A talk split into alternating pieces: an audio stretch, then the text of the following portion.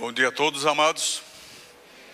Para você que está aqui, para você que está em casa nos assistindo, nós teremos hoje a nossa, o nosso tempo de ceia e eu gostaria de primeiramente orar. Vamos pedir a bênção do Senhor sobre esse tempo. Amado Deus, nós queremos, em nome de Jesus, nos colocarmos diante do Senhor como devedores Ó Deus, porque a tua obra ali na cruz do Calvário foi maravilhosa. Deus, que a tua palavra diz que nós estávamos mortos, Deus. E o Senhor, Deus nos ressuscitou juntamente com o Senhor. Ó Deus, louvamos porque o Senhor fez obra maravilhosa na vida de cada irmão, de cada irmã e na minha vida, Senhor. Eu quero, em nome de Jesus, pedir que o Senhor nessa manhã fale aos nossos corações e que esse tempo, Senhor, seja um tempo de louvor e adoração a Ti. Em nome de Jesus, amém. Opa, nós temos aqui um. Quero compartilhar nessa manhã com os irmãos um texto que está lá em Efésios 2, de 1 a 10. Nós vamos fazer a leitura de, de todo o texto. O tema é pela graça da condenação à salvação. Vocês conhecem já esse texto. E nós vamos fazer a leitura agora. Quem tiver possibilidade de abrir a palavra para acompanhar na sua versão, eu vou projetar aqui. Mas você que está em casa também sinta-se à vontade para fazer o acompanhamento junto com, com a projeção. Todos. O texto diz assim: ele vos deu vida, estando vós mortos nos vossos delitos e pecados, nos quais andastes outrora, segundo o curso deste mundo, segundo o príncipe da potestade do ar, do espírito que agora atua nos filhos da desobediência, entre os quais também todos nós andamos outrora segundo as inclinações da nossa carne, fazendo a vontade da carne e dos pensamentos. E éramos, por natureza, filhos da ira, como também os demais.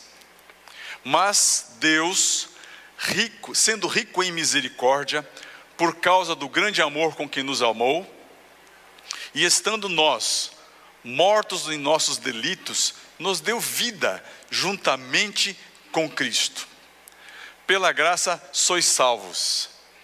E juntamente com Ele nos fez ressuscitar, nos ressuscitou e nos fez assentar nos lugares celestiais em Cristo Jesus, para mostrar nos séculos vindouros a suprema riqueza da Sua graça, em bondade para conosco em Cristo Jesus. Porque pela graça sois salvos mediante a fé, e isso não vem de vós, é dom de Deus não de obras para que ninguém se glorie, pois somos feitura dele, criados em Cristo Jesus para boas obras, as quais Deus de antemão preparou para que andássemos nelas. E com base nesse texto, nós podemos afirmar, não é, amados, que somente pela graça de Cristo podemos ser salvos. Vocês concordam com isso? Sim, amém? Se não fosse a graça de Cristo, nós não estaríamos aqui hoje para participar da ceia do Senhor. Não, não teríamos essa condição. E eu quero compartilhar com vocês duas realidades vividas pelo homem. Ou o homem, ele, esse, essa humanidade, esse, esse homem, ele vai estar morto, todos estarão mortos, ou vão estar vivos, segundo o que Paulo nos diz. Né? E no verso 2:1, ele diz assim: estando vós, é, ele Deus deu vida, estando vós mortos nos vossos delitos e pecados, nos quais andastes outrora, segundo o curso deste mundo, segundo o príncipe da potestade do ar, do espírito que agora atua nos filhos da desobediência. E creia, eu, você, todos nós éramos assim. E nessa parte do texto, aqui no capítulo 2, Paulo mostra a história do plano de vida do homem que ele, que Deus idealizou, né, por meio da ressurreição espiritual para a humanidade. E Paulo também fala da, dessa nossa posição em Cristo Jesus que nós teremos. Porque, por quê? Porque nós somos tirados, o texto nos diz, da sepultura. Nós estávamos mortos e fomos conduzidos ao trono da graça juntamente com Cristo Jesus. Paulo, primeiro, ele sonda as profundezas da, da mente, do coração do homem, do pessimismo, né? E depois ele cita o que acontece com o homem nas mais alturas, no otimismo juntamente com Deus. E o que Paulo faz nesse parágrafo, ele é pintar um quadro, é, fazer um retrato, um mapeamento é, da posição, da situação do homem. Ele diz que esse homem, ele era estava vivendo segundo o curso deste mundo, segundo o principado do potestade do ar, do espírito que agora atua nos filhos da desobediência, e entre os quais todos nós andávamos outrora. E a gente vai pensar né, que eu não era assim. O homem tem essa, essa condição, ah, mas eu sou bonzinho. Não somos bonzinhos, né? Então, Paulo faz esse diagnóstico e nos dá essa, essa, essa notícia da condição que é desesperadora do homem sem Cristo Jesus. E esse, esse retrato universal, porque o homem ele é, ele é caído, não é somente um, todos são caídos, diante de uma sociedade caída, corrompida em todos os tempos, em todos os lugares. Nós vamos ver isso com o exemplo que eu vou dar quando eu falo em tempo. Lá atrás, o exemplo de um homem que fez tudo que era mal perante Deus. E, obviamente, que Paulo se, ele, ele se refere aqui aos delitos e pecados, e o delito e o pecado não é como uma doença que alguns contraem e outros não. Ele diz que todos pecaram não é o sujeito A, o sujeito B. Não existe uma vacina contra o pecado. Falamos de vacina o tempo todo, ouvimos o tempo todo, mas a única vacina para a salvação é a graça de Cristo Jesus. É aquela que te tira do pecado e te leva para um lugar juntamente com o Senhor. Né? E, obviamente, que é algo que o ser humano está envolvido desde a sua nascença. Paulo diz que o homem ele é culpado já desde a hora que ele nasce. Né? E o pecado não é uma simples espinha, uma simples erupção que nasce a qualquer tempo, mas é um estado que o homem vive, Paulo diz. É a forma com que ele vive, é a condição universal do homem. Paulo, ele diz assim que Deus foi tão misericordioso que nós estando vivendo uma vida de morte, e de transgressão, Deus nos resgata. Nos, Deus, o Senhor nos tira de lá. E obviamente que o homem que não é espiritual, ele é atraído pelo pecado o tempo todo. Ele é atraído pelo pecado. Ele olha ao seu redor e quer fazer, né?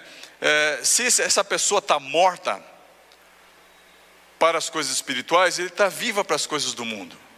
E obviamente que esse morto ele é incapaz de entender e de apreciar as coisas do mundo espiritual. Se não tiver uma fagulha da graça de Deus na vida dessa pessoa, ele não vai responder. Não vai responder as coisas espirituais. Ele não possui vida espiritual, ele nem pode fazer nada que possa agradar a Deus, o apóstolo Paulo fala, porque nós somos pecadores. O morto fisicamente, ele não respira, não tem vontade, não tem estímulos, e é assim que o homem antes de Cristo está. Ele está morto, não tem é, é, sintomas espirituais. E uma pessoa morta não tem apetite espiritual, ele não tem prazer nas coisas lá do alto, não consegue ter prazer. E ele diz que, que, que a causa da morte são duas, né? Ele fala em transgressão, queda, e pecado, que é errar o alvo. Então, Paulo, lá em Romanos 3, corroborando com, com essa afirmação, ele diz que o salário do pecado é a morte. Separação eterna de Deus. E aquele que está longe de Deus, obviamente, né, é, necessita não somente de uma restauração, de uma reforma, mas precisa da ressurreição, como Paulo fala aqui no texto. Precisa que essa pessoa seja vivificada em Cristo Jesus. Não basta de uma reforminha, mas precisa nascer de novo. Né? E essa vacina do nascer de novo é a graça do Senhor Jesus Cristo. Não existe aquele homem que possa fabricar algo para que exista salvação, senão na pessoa de Cristo Jesus. Eu quero dar um exemplo para vocês, não precisam abrir lá, mas eu vou dar um exemplo disso que Paulo falou, do que é estar morto nos nossos delitos e pecados. Eu sempre leio esses livros do Antigo Testamento e me, me olho nessa pessoa desse rei aqui e digo: misericórdia, Senhor. Então eu vou ler rapidamente, ilustrando isso que Paulo chama de morte espiritual. É, esse pequeno texto aqui que diz assim: que tinha Manassés 12 anos de idade, plena adolescência, quando começou a reinar, e 55 anos reinou em Jerusalém. 55 anos. Diz o texto assim que fez o que era mal perante o Senhor, segundo as abominações dos gentios, pois tornou a edificar os altos que Ezequias, seu pai, havia derribado, fez potestades, fez postes ídolos, e se prostrou diante de todo o exército dos céus e os serviu, edificou altares na casa do Deus, de Deus, da qual o Senhor tinha dito que em Jerusalém porei o meu nome para sempre.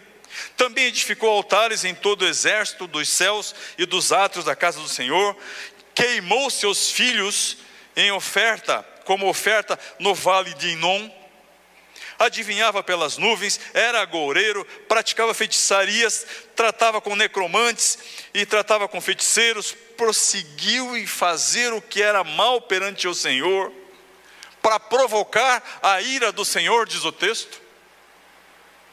Você já pensou você provocar o Deus Criador? Também pôs a imagem da escultura de ídolos que tinha feito na casa de Deus. Diz o texto que Manassés fez errar a Judá e os moradores de Jerusalém, todos, de maneira que fizeram pior do que as nações que o Senhor tinha destruído de diante dos filhos de Israel. Você conhece a história do, do povo de Israel? Todos destruídos, Davi destruiu todos aqueles povos que afrontavam a Deus. E ele fez coisa pior que aqueles. E aí, diz assim que falou o Senhor a Manassés e ao seu povo, porém não deram ouvidos, pelo que o Senhor trouxe sobre eles os príncipes do exército do rei da Síria, os quais prenderam Manassés com ganchos, amarraram-no e com cadeias o levaram à Babilônia, meteram ele numa quarentena. Está em moda a quarentena, né? Levaram ele para uma quarentena na Babilônia. E o texto diz: então vocês viram até aqui o que é pecado o que, é gente ruim, o que, que é naipe de gente que faz coisas que a gente nem imagina que se faz. Mas o texto, olha a graça de Deus, gente. Ele diz assim que depois de ele estar naquela masmorra, deveria ser fria, no subsolo, nojento, e ele, angustiado, suplicou de veras ao Senhor seu Deus e muito se humilhou perante o Deus de seus pais, fez-lhe oração, e Deus, olha que espantoso, gente, isso aqui que o diabo sai correndo de perto quando ouve. Fez-lhe oração e Deus se tornou favorável para com ele. Você consegue imaginar isso? Você perdoaria um filho desse? Você perdoaria um pai desse? Um rei desse você perdoaria? Certamente que nosso coração não permitiria, né? E Deus se tornou favorável para com ele, atendeu-lhe a súplica e o fez voltar para Jerusalém, ao seu reino, e então reconheceu Manassés que o Senhor era Deus. Isso é graça. Isso é graça de Deus operando na vida de alguém que nada tem de bom, que tudo fez de errado, que o pecado desse homem era mais vermelho que qualquer carmesim, mais negro do que o máximo escuro que se pode imaginar. Mas Deus se torna favorável para com ele. Deus passa a, ao lado, passa a ser do lado de Manassés para resgatá-lo para a eternidade.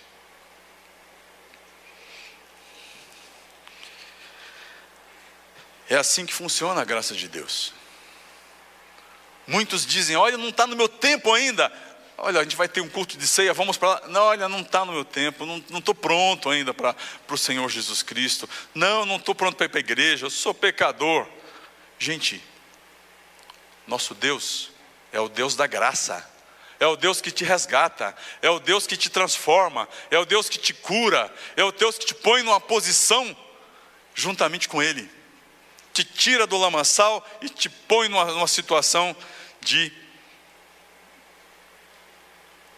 grande, passei sem falar, de grande honra juntamente com Ele. E vamos ver, né, aquilo que Deus fez lá atrás, na vida de Manassés. O texto diz assim: que o homem fez tudo isso aqui, inclinados é, segundo a vontade da carne, sobre os seus pensamentos, eram filhos da ira, é, é, estava condenado pela morte, mas o texto diz que sim, mas Deus, esse é o nosso Deus, Ele olha para você e fala assim: mas a minha filha tem a minha graça, o meu filho tem a minha misericórdia, eu vou resgatar aquela vida, porque o texto nos fala aqui, mas Deus, sendo rico em misericórdia, por causa do grande amor com que nos amou, e estando nós mortos em nossos delitos, nos deu vida juntamente com Cristo. Pela graça sois salvos, e juntamente com Ele nos ressuscitou e nos fez assentar nos lugares celestiais em Cristo Jesus. Essa é a posição tua, a tua, a minha, a de quem quer que se entregou ao Senhor Jesus Cristo nos lugares celestiais. Nós somos redimidos, amados. Redimidos pelas atividades realizadas por Deus na sua vida. Isso não tem mérito nenhum seu. Não tem mérito nenhum seu. Você não tem parte nisso. Deus olha para você e Ele resgata você pela sua, pelo seu imenso amor, pela sua imensa bondade, salvando-nos de todas as consequências do pecado. O Senhor nos oferece vida àqueles que estão mortos. Versos 2, 5. Ele liberta todo cativo, ele tira das garras do diabo aquele a quem ele quer. Ele gera, ele dá, ele concede perdão aos condenados. E é muito legal que Paulo ele vem contrastando, né? Essa coisa do que nós somos por natureza e o que nós somos pela graça.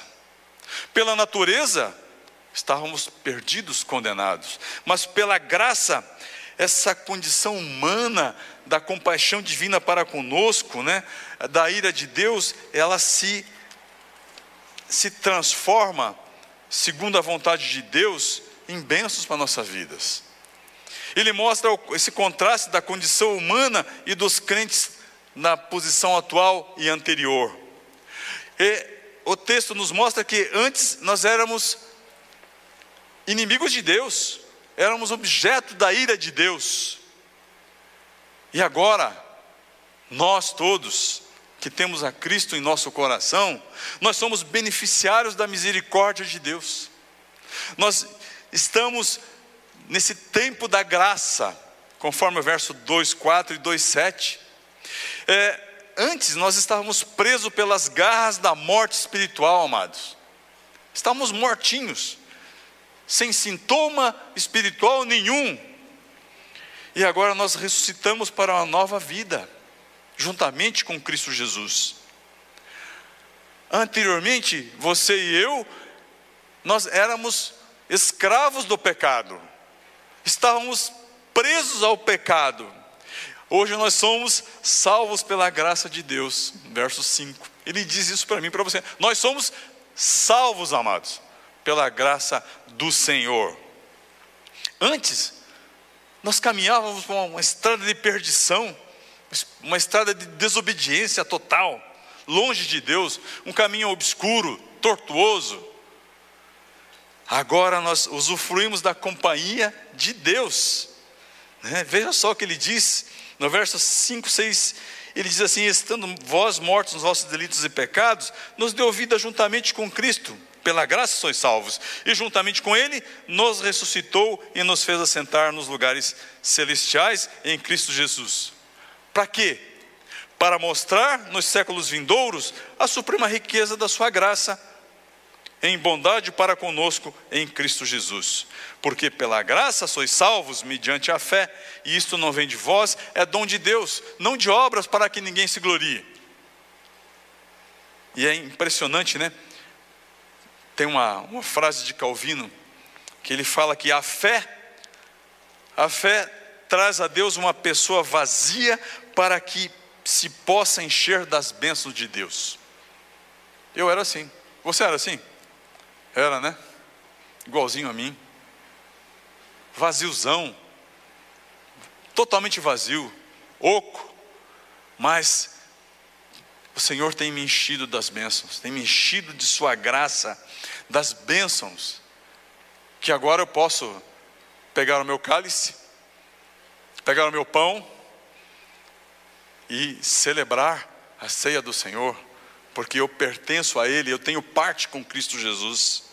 Nós podemos ver esse poder nas nossas, operando em nossas vidas, na minha, na sua vida, né, que começou lá na conversão, vai continuar nesse processo de santificação que nós temos até a consumação na glorificação.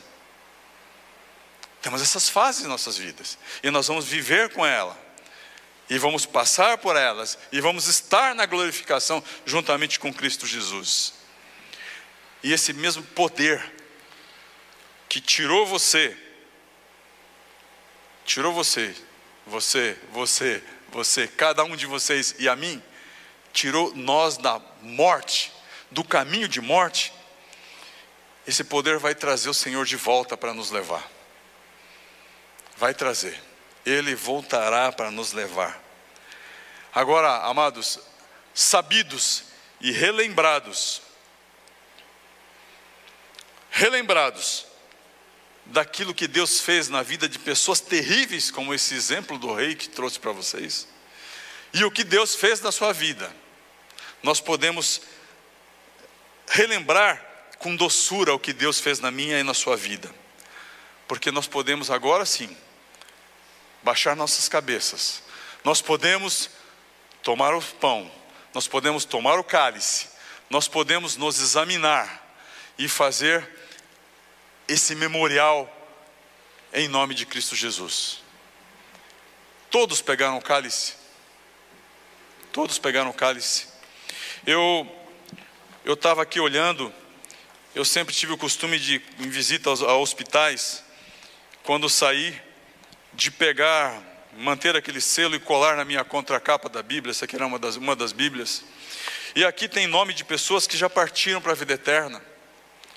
Gente que foi na, na UTI orar por elas. Batizei ali antes da pessoa falecer, no último suspiro, ela entregou a sua vida a Cristo Jesus. Aqui tem gente que sofreu cirurgia cardíaca, morreu e foi ressuscitado no hospital lá no Sepaco.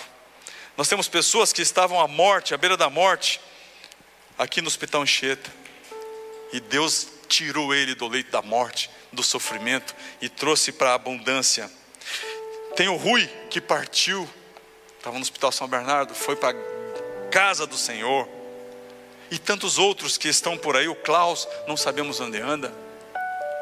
E quando nós pensamos em tomar o pão e dar graças, o que, que nós pensamos? Pensamos em nós, né? E aquele que trabalha contigo? E aquele teu vizinho?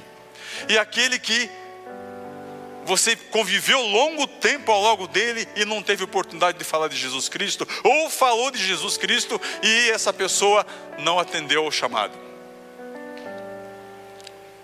Muitos, perguntei se todos receberam o cálice. A resposta sempre é: muitos não receberam. Na minha família, muitos ainda não receberam. Na família da minha esposa, muitos não receberam. Na sua família, eu tenho certeza que diversos não receberam. E eu quero ler o texto da ceia. O texto diz: Eu quero um cálice, por favor, Flávio. Você pode me trazer? É... Obrigado, querido. O texto diz assim: Porque eu recebi do Senhor o que também vos entreguei que o Senhor Jesus, na noite em que foi traído, tomou o pão e, tendo dado graças, o partiu e disse: Isto é o meu corpo que é dado por vós, fazer isto em memória de mim. Por semelhante modo, depois de haver ceado, tomou também o cálice, dizendo: Este cálice é a nova aliança no meu sangue, fazer isto todas as vezes que o beberdes em memória de mim. Porque todas as vezes que o comerdes, comerdes deste pão e beberdes do cálice, anunciai a morte do Senhor até que ele venha. Nós celebraremos até que ele venha. Por isso, aquele que comer o pão ou beber o cálice do Senhor de forma indigna será réu do, do, próprio, do seu corpo e do sangue do Senhor. Examine-se, pois, o homem a si mesmo, e assim coma do pão e beba do cálice. Pois quem come e bebe sem discernir o corpo, come e bebe juízo para si. Eis a razão porque muitos, porque há muitos entre vós fracos e doentes, e não poucos que dormem. Porque se não julgássemos, se nós julgássemos a nós mesmos, não seríamos julgados.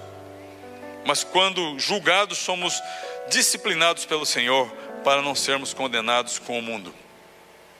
O Senhor, Ele fez grande obra na minha vida e na sua vida. Assim como Ele, na vida daquele rei, que fez tudo que era mal perante o Senhor, e ele clamou, e ele suplicou, e ele orou ao Deus de seus pais, e Deus se tornou favorável para com ele. Esse é o meu Deus e o seu Deus é aquele que lhe olha para dentro do seu coração. E eu quero ter um tempo agora de exame, de exame de cada um de nós. Que você examine-se, que você aí no seu lugar peça para o Espírito Santo de Deus sondar ao mais profundo do seu coração. E que nós e vamos orar juntos depois, tomando a ceia do Senhor. Oremos tenhamos um tempo de sondar o coração.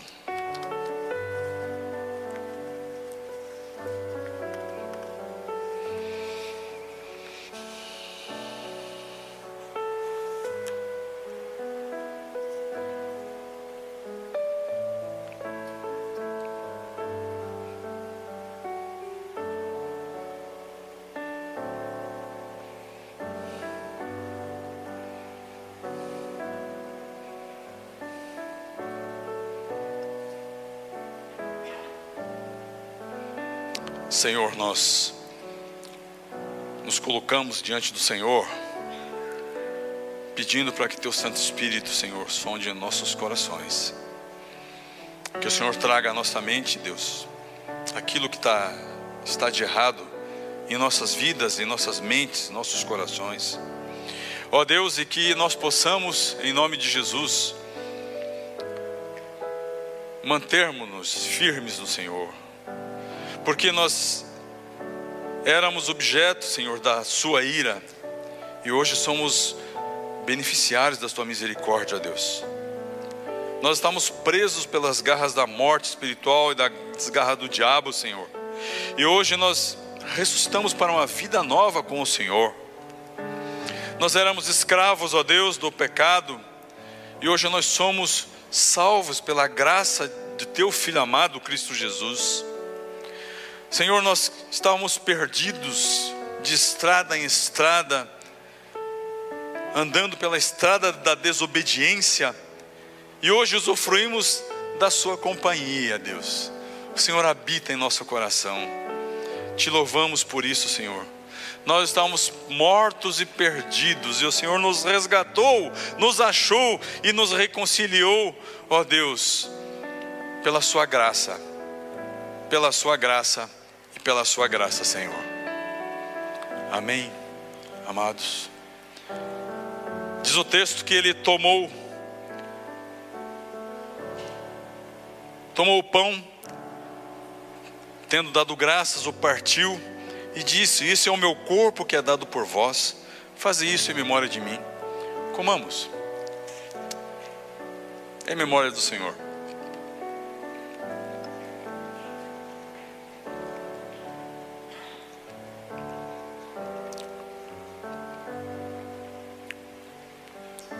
Alguém, por favor, levante a voz e ore pelo corpo do Senhor que foi dado por nós.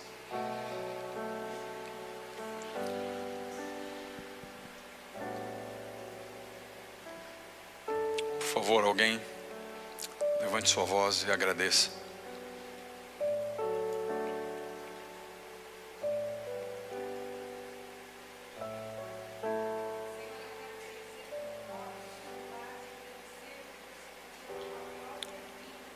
Amém, Senhor. Amém, Senhor.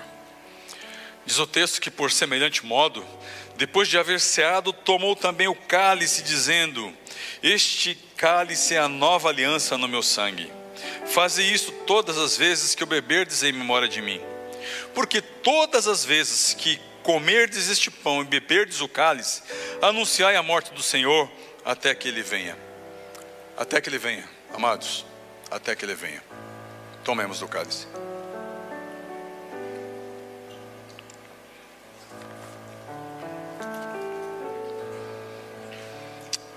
Obrigado, Senhor, por imenso favor feito ali na cruz do Calvário. Obrigado, Deus, porque sem a tua obra de restauração, de renovação em nossas vidas, Deus, nós continuaríamos mortos ali em nossos pecados, em nossos delitos, em nossas transgressões. Obrigado, Deus, pela tua misericórdia, porque o Senhor é rico em misericórdia porque o Senhor é rico em amor, Deus. E o Senhor nos resgatou através de Sua graça, ó Deus. Diz o texto que para mostrar nos séculos vindouros a suprema riqueza da Sua graça em bondade para conosco em Cristo Jesus. Quero te louvar por isso, te agradecer pelo Teu sangue derramado, Senhor, que nos resgatou de todo mal, de todo pecado. Em nome de Jesus é que eu oro e te agradeço. Amém.